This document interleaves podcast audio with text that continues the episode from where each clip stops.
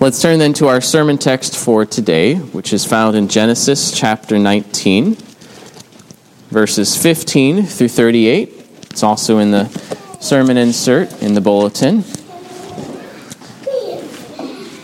As you will remember, in Genesis 19, the first 14 verses, as um, which we talked about last week, two angels had come to the city of Sodom. They were testing the cities of the valley, these Canaanite cities that were near where the Salt Sea is uh, now. At that time, it was a fertile and rich country. And uh, the angels came to test the cities, and they found that indeed Sodom had succumbed to temptations of wealth and ease. They had neglected their previous chastisement and deliverance by God at the hand of Abraham. Uh, their sinful corruption was pervasive throughout you know, all the men of the city, from young to old. They, their sin was expressed by the men seeking unnatural sexual immorality with the strangers, against knowledge, threatening violence against Lot for reproving them. But Lot had stood out from the rest. He was found in the city gate, looking out for the welfare of others involved in his community. He showed hospitality to the strangers, getting a feast ready for them, sheltering them, protecting them. He urged the men of the city to not act wickedly, putting himself at risk. He urged his sons in law to flee the city. Although he was not faultless, his faith had expressed itself by works, uh, by what he had done. Now let's pick up the rest of this uh, account by reading Genesis 19 15 through 38. As morning dawned, the angels urged Lot, saying, Up, take your wife and your two daughters who are here, lest you be swept away in the punishment of the city. But he lingered. So the men seized him and his wife and his two daughters by the hand, and the Lord uh, the Lord being merciful to him, and they brought him out and set him outside the city. And as they brought them out, one said, Escape for your life. Do not look back or stop anywhere in the valley. Escape to the hills, lest you be swept away. And Lot said to them, Oh no, my lords. Behold, your servant has found favor in your sight, and you have shown me great kindness in saving my life. But I cannot escape to the hills, lest the disaster overtake me and I die. Behold, this city is near enough to flee to, and it is a little one. Let me escape there. Is it not a little one? And my life will be saved. He said to him, Behold, I grant you this favor also, that I will not overthrow the city of which you have spoken. Escape there quickly, for I can do nothing till you arrive there. Therefore, the name of the city was called Zoar. The sun had risen on the earth when Lot came to Zoar. Then the Lord rained on Sodom and Gomorrah sulfur and fire from the Lord out of heaven. And he overthrew those cities, and all the valley, and all the inhabitants of the cities, and what grew on the ground. But Lot's wife behind him looked back, and she became a pillar of salt. And Abraham went early in the morning to the place where he had stood before the Lord.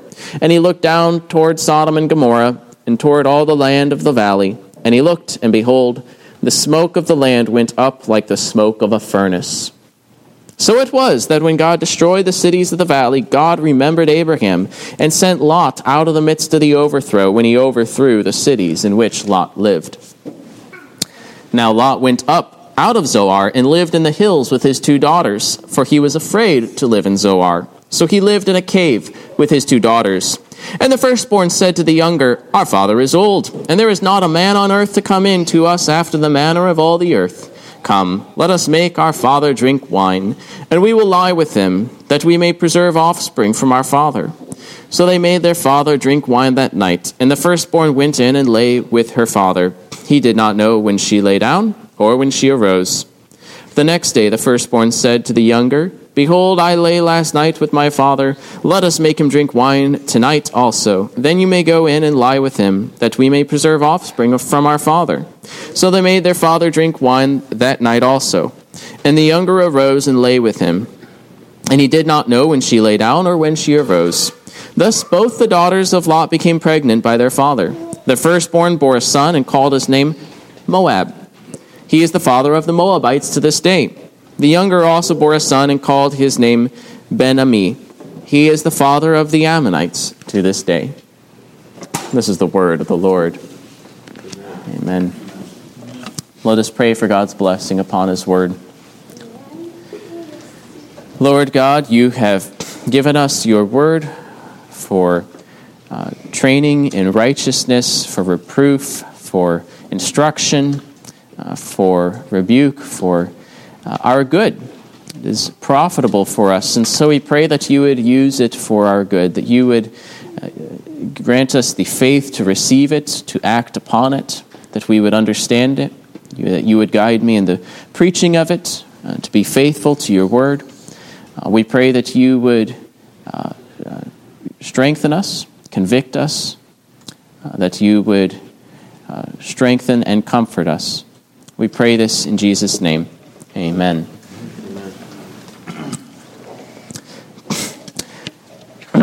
In this passage, we find the overthrow, the destruction of the cities of the valley. Uh, four of the five, at least. There were five cities there.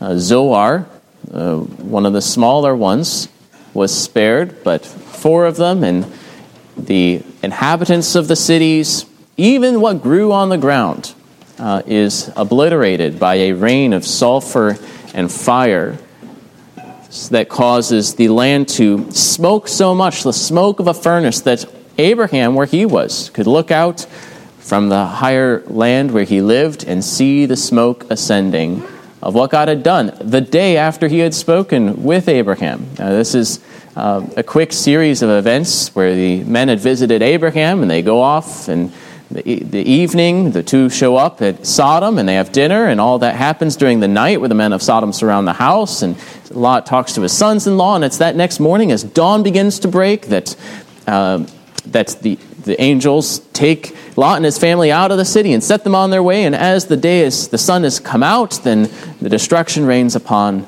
Sodom and Gomorrah. In this, we find that the Lord is just and merciful. We see his justice displayed in his judgment, uh, which had been uh, uh, validated by what had been discovered by the angels, that this was um, a place deserving of such judgment. Uh, he would be the judge of all the earth. He is powerful and just, but he also is merciful.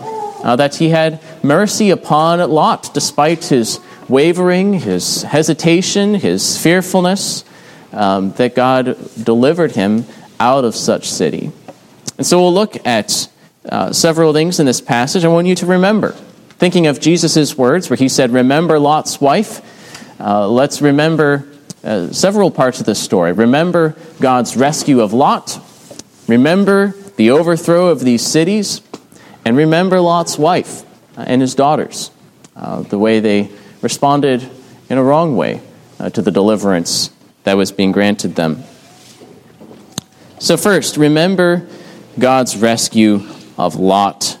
God displays his mercy to Lot encouraging Lot and all his people to, and all people to trust in the mercy of the Lord and to uh, follow him. In the haze of dawn, just as it's starting to get a little light outside, the angels, the two men who looked like men, urged him to get out of the city, lest he be swept away. But then it says, but, but he lingered. But Lot lingered. Lot knew that he should get out of the town. He had told his sons in law to get out of the town, to up, get out of this place, for the Lord is about to destroy the city. He had been with his uncle Abraham. Remember when they were in Haran and they were in Ur? And when the Lord had told Abraham to go out of the land, Lot had gone along with him. Uh, that was, was admirable, an, an act of, of faith on both of their parts. But now, as they are not in his homeland, but in a strange city, uh, one that is obviously just demonstrated its wickedness to Lot himself. And the angels have told him that judgment is coming, yet Lot lingers. Lot does not act right away. Perhaps he is attracted by the memories he has in that city, or perhaps the belongings that he has in that city. Uh, he doesn't want to leave right away. He lingers and does not act. We find that Lot's hesitation and fear and weakness uh, is evident in several parts of this story. First, he lingers in Sodom, so that the men had to seize him. The angels had to seize him and his family, take them by the hand, and get them out of the city. And then after that, he fears to flee to the hills like the angels tell him to. He says, I don't think I'm going to make it, even though you told me to, but I don't think I'm going to make it to the hills. Can't I just go to the city instead? This little city? And you can spare it. It's just so little. Zoar. Can't, can't I live there instead? And then he goes to the city. God grants him that. And then he's afraid to live in the city. Uh, and so he goes to the hills after all. And he lives in a cave, uh, showing fearfulness as well. And then he gives in to pressure from his daughters to get quite drunk, not once, but twice. Uh, perhaps also expressing his, his fear and despair. And so Lot demonstrated his righteousness. He was a great example last week in most respects. Um, but here we find that, that Lot has hesitation. On the one hand, he doesn't have the reverent fear that Noah had that built the ark because he took God's word seriously, that judgment was coming. He probably could have used more of that kind of fear to, to take God's word seriously, to tremble at the threatenings by faith. But he had a different kind of fear. Is it going to work out? Is, is this word really going to lead to safety? Ought I to leave behind everything and follow the Lord? That type of doubting fear uh, was uh, holding him back, tripping him up, holding him down. But despite Lot's fear and weakness, the Lord was merciful to him. That's what it says. That the men seized him and his wife and his two daughters by the hand, the Lord being merciful to him. A mercy is that love that you show for someone who is in distress, someone that is in danger, that you have love for them, that you take that to heart and you want to help them. It might be the mercy of someone who forgives, who spares the judgment coming upon them, or it might be someone who sees danger coming from some other quarter and you want to rescue uh, someone from what you see about to befall them. If, if you see someone about to be run over by a car, you have mercy and you, you grab them out of the way. Uh, sometimes, uh, you know, you might see, in this case, Lot, who is in danger of judgment that's going to fall upon the city, and his own hesitation and doubting is holding him back, or perhaps his, his kind of sympathy for the city and his belongings there, but God has mercy upon him and takes him by the hand and gets him started. Uh, he pushes him off the diving board, if you will. He, he takes him out, gets him out of the city, and puts him on his way. Lot was like a brand plucked from the fire. Now, interesting, it says by the hand. We had seen that word hand come up a little bit earlier in this passage, right? The men had taken him by their hands a little earlier when he was outside the house and he was about to be uh, treated violently by the crowd, and the angels grabbed him and pulled him inside the house. By their my strong hand and outstretched arm, they had saved Lot on the doorstep. And so they seize him by the hand again to bring him out of the city of destruction. So, likewise, metaphorically, God would save Israel out of the house of bondage by a strong hand and outstretched arm. When we speak of God's hand and arm, we know that God is a spirit. He doesn't have a hand or an arm, but it demonstrates his power to save, uh, his power to intervene, demonstrated here by the work of these angels. So God spiritually draws sinners out of danger by his power today. Even though we're plagued by sins and doubts and the sins that even dwell within us that would seek to hold us back, God has mercy. And God is able to save out of the snares that are laid for you. It says here in, a little bit later in verse 29 that God remembered Abraham and rescued Lot, sent Lot out of the midst of the overthrow. He remembered Abraham. Just as in chapter 8, we found that in the midst of the flood, a different overthrow, that God had remembered Noah and therefore saved him from that destruction. God has his people in mind, uh, not just being aware of them as he's aware of all things, but uh, looks out for them, cares for them. He, in this case, remembered Abraham and what Abraham had prayed, petitioning the Lord for his mercy upon the righteous, that they would not be swept away with the wicked, and he answered that prayer. There weren't enough righteous to spare the city, but he did deliver Lot out of that overthrow. And so the righteous may experience trials, and believers in Christ today may experience trials and difficulties, but the Lord will remember them. The Lord will rescue them.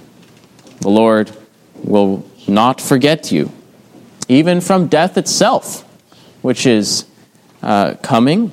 The Lord will bring his people out of that with rejoicing, out to the very grave he will take you by the hand and raise you up on the last day.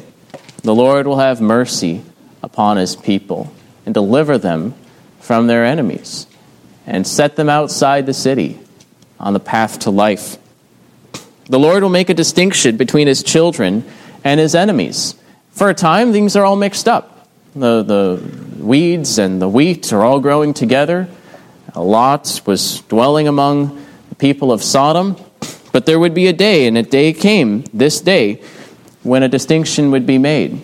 And there will be a day at the end of history in which God will make a distinction between the children of God and his enemies. He will spare his children as a father spares his children who serve them, serve him, and, and not treat them as their sins deserve. He forgives transgressions as he forgave Lot his transgressions and delivered him from the judgment. He sent his Son out of mercy for sinners to deliver them from the wrath to come, uh, to die for their sins. they may be mixed up for a time, uh, but not forever. Now, Lot's weakness, uh, we should think of that in several ways. You, first of all, should take comfort from his weakness. God saves uh, believers, even though uh, they may be fearful and sin. Uh, that Lot was one who did wrong in several instances. Uh, he was weak. We can think of others in Scripture, like Peter, who had moments of great faith and example, as well as areas of weakness and doubt and sin. And yet, God had mercy upon both of them and upon others to raise them up out of the mire, uh, to deliver them to have mercy. And that should be a comfort because you probably can think of times where you have not acted according to faith in God's word resolutely, but have held back or gone astray and have sinned against the Lord. But God has mercy and saves those who trust in Him. And so God's mercy to Lot, his weakness, uh, despite his weakness, is a comfort. It's also a warning that though Lot was a believer, that though Lot was righteous Lot, though he was different than all the people around him and was distressed in his soul about the evil he saw about him, yet he was prone to uh, temptation, yet he was uh, not free from sin. Uh, he uh, still could fall prey to it, and believers can even today uh, it is a danger to look out for that you linger when you know what is right, when God has told you what is right, and yet you still hold back for some reason. Doesn't make sense, but you might still hold back, even though you know what is right. Avoid the fault of Lot. Uh, do not linger when God is called. It was not good for Lot. It did not lead his family well. Uh, the, the fearfulness of Lot seems to have been passed down to his daughters later, as we'll see. Uh, it was uh, a, uh, a danger and was not good leadership, at the very least. And it was something that is recorded in Scripture for our warning to see Lot's actions and to, uh, to tremble with faith and depart from such ways. But thirdly, not only is it comfort and a warning, but it's also an encouragement to imitate the angels, to imitate the Lord. The Lord had mercy upon Lot and brought him out. Even though, you know, he could have thought, well, I told him to get out, and he's lingering, so I'm going to just leave him. His blood be upon his own head. Sometimes we might feel that way towards others, but the scripture encourages us to have mercy upon those who doubt, uh, to, to seek to help them. In fact, Jude says that. Jude not only talks about the example of Sodom and Gomorrah, but also says at the end, and have mercy on those who doubt. Save others by snatching them out of the fire. To others, show mercy with fear, hating even the garment stained by the flesh. Uh, the action of these two angels in having mercy upon him and bringing him out, uh, intervening, is an example. Now, you might not necessarily drag someone by the hand but uh, to, to speak to them, uh, to encourage them, to have mercy upon those who linger. So remember God's rescue of Lot, that the Lord is merciful. Secondly, remember the overthrow of these cities. we find this in verses 23 through 29. God reveals himself by his words and by his works. Uh, and he interpreted these works. He told Abraham what they meant. This wasn't just a random explosion, uh, a random natural event, but it was an act of God and it had a purpose because the people of these cities were great sinners. It was an expression of his justice. We're not called to create an idea of God that is according to our own imagination, the way I think I would like my God to be, but rather we are to deal with the God who has revealed himself by his word, by his works, that he is a God of mercy and justice, and to revere the God who is there. Now, here is what God did. In the morning, when the sun had risen, he rained sulfur and fire upon these cities. We don't know perhaps the exact mechanism of, you know, scientifically what was happening. Uh, we do know that there's, uh, you know, the area, the geography around there does have things like sulfur and asphalt and salt, and I mean, the Dead Sea is right there. But one way or the other, the Lord rained sulfur and fire upon these cities, and it says he, he overthrew those cities and all the valley and all the inhabitants of the cities and what grew on the ground. Just as with Adam, even the ground was cursed uh, for their sin. Paradise, it was like the Garden of Eden. That's what chapter 13 said gone. Paradise lost. God destroyed all the inhabitants, young and old, cut off their future, not even a ruin to their name. God destroyed even the vegetation, salted it over like an enemy might salt over their enemy's ground so that nothing would grow, turned a rich and fertile valley into a desolate wasteland surrounded by a sea that's even today called the Dead Sea. Even today, it's rather desolate. And the smoke of the land went up like the smoke of a furnace, so that even Abraham could see this work of the Lord. And so that overthrow of the cities is a lasting monument to the righteousness and to the power of God. It's spoken of throughout Scripture in Old New Testament. Um, God doesn't do this every day, uh, but He did it in this case so that we might know that God is righteous, that He does this from time to time in some ways, but especially at the last day, uh, will uh, fulfill what he has revealed of himself in this instance. God is righteous and will not tolerate sin, uh, which is a good thing when you're a, a, victim of someone else's sin. All of a sudden you realize that sin is bad and, and you want God to take care of it. But of course, we're also sinners and we need to repent and seek his mercy. See previous point. But God is righteous and he will not tolerate sin. God is also sovereign over all things. Whether it's raining water upon the earth or raining fire upon the earth, he can use uh, the natural elements, whatever he needs to, to sweep away the ungodly. And his judgment on sin is total. We have been given all things by God, and God can take them all away. He continues to be generous to all people for a time, filling their hearts with gladness and food and drink.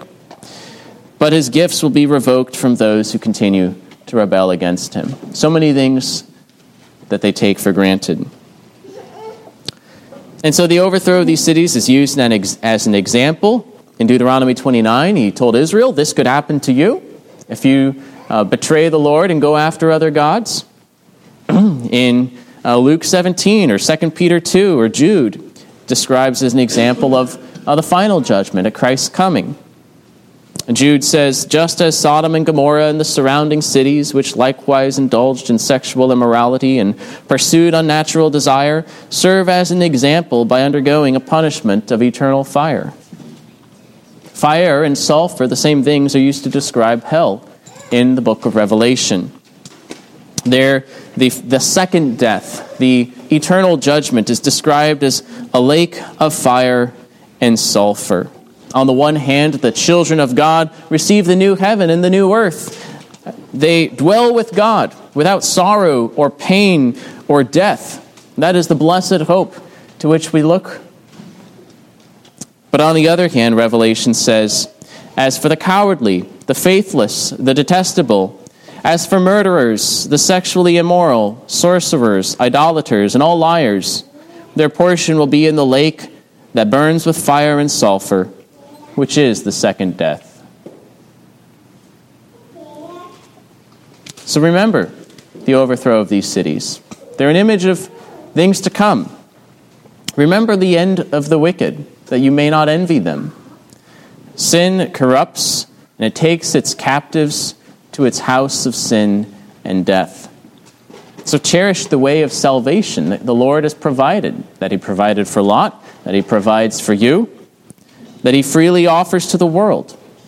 And see how God is displeased with sin, that even as a believer who's no longer under condemnation, that's as you love God, as you are thankful to God, that you seek to not do such things that are so displeasing to Him that would lead Him to wipe out the city and raze it to the ground. And so learn from the overthrow of Sodom. Thirdly, remember Lot's wife's Lot's wife and daughters. Remember Lot's wife and daughters.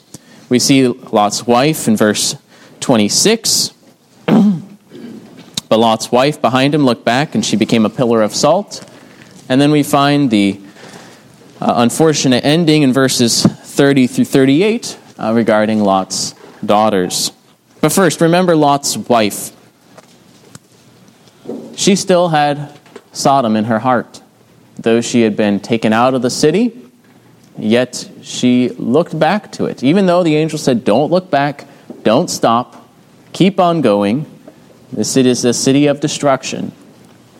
Yet she was already lagging behind Lot, it seems, and then turned back and shared in the judgment of those cities, was turned into a pillar of salt that even afterwards people would remember what took place.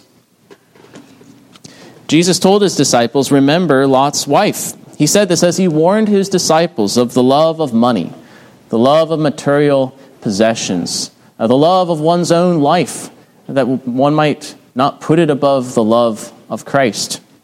He warned them to deny themselves and trust wholly in Him, to look to His coming. Whoever seeks to preserve his life will lose it, but whoever loses his life will keep it. Lot's wife doubtless looked back to the possessions they had in Sodom, uh, perhaps the things of sentimental value or of uh, the riches that they had accumulated or the people that she knew. But she looked back and, and loved the things which she ought not to have loved. Look to Christ. Do not turn back. Do not regret that decision. Uh, look to Christ and do not turn back. Scripture warns us to not love the world or the things that are in the world. John says, If anyone loves the world, the love of the Father is not in him. For all that is in the world, the desires of the flesh, the desires of the eyes, and the pride of life, is not from the Father, but is from the world and the world is passing away with its desires, but whoever does the will of God abides forever. So remember Lot's wife. Do not turn back. Follow the Lord. Follow his path, trust in him, and beware the love of the world. The cares of this life and the deceitfulness of riches that Jesus says are like thorns that would choke out the word so that it proves fruitless. Remember also Lot's daughters. Even though they had been delivered by God's mercy, they sunk into despair and depravity. While living in a cave in the hills, uh, they despaired that they would ever get husbands or children. And so they got their father drunk uh, so that they could commit incest with him without his knowledge, uh, laying with him as with a husband. And this was a grave sin. Their deed was similar in some ways to Ham's dishonor of his father after the flood, but worse. There, Noah got himself drunk, and he uncovered himself, and Ham simply saw it and spoke of it. But here, the daughters got Lot drunk and twice, and then they uncovered him sexually and committed incest. But in both cases, they did this after being delivered, after seeing God's judgment fall, after being removed from that wickedness, and yet went astray. They had, in this case, the daughters perhaps a desire which was good uh, for children, but they sought to obtain it in the wrong way and were led by despair, uh, fearfulness, uh, resorting to a means which God had not given them, teaching us to remember to not trust in our own understanding and to be directed by uh, the Word of God and the will revealed for us. Now they did bear children, Moab and Ammon. These children became nations, and they would actually live in those hills uh, on the other side of the valley. Uh, Moab to the south, and Ammon uh, to the north of it. These were nations that were shown kindness by Israel as kin. Uh, but they usually proved, these nations proved to be idolatrous enemies, uh, more like Canaanites uh, than Israelites. Though there are exceptions. Ruth was a Moabite. Now, Lot's wife and daughters are presented as warnings, and Israel should have remembered them as they went in the what? The wilderness. Israel was delivered from Egypt they were saw the great deliverances of the Lord, and yet so many of them went astray. They were to walk by faith, to follow the Redeemer, not looking back to Egypt, not despairing in the wilderness. But what did so many of them do? Oh, that we were back in Egypt. Oh, they had cucumbers and they had wonderful things for us, and we could go back to Egypt and let's reject Moses and let. That's what Lot's wife had done. And many of them shared in similar judgment. Or others, you know, what, what we have to eat this manna, or will God give us food? Will God give us drink in the wilderness? And grumbled against the Lord and were struck down.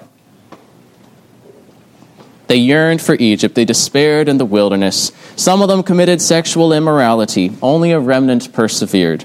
It's a warning for Israel later on as well. In Amos, God says, I overthrew some of you, as when God overthrew Sodom and Gomorrah, and you were as a brand plucked out of the burning, yet you did not return to me, declares the Lord.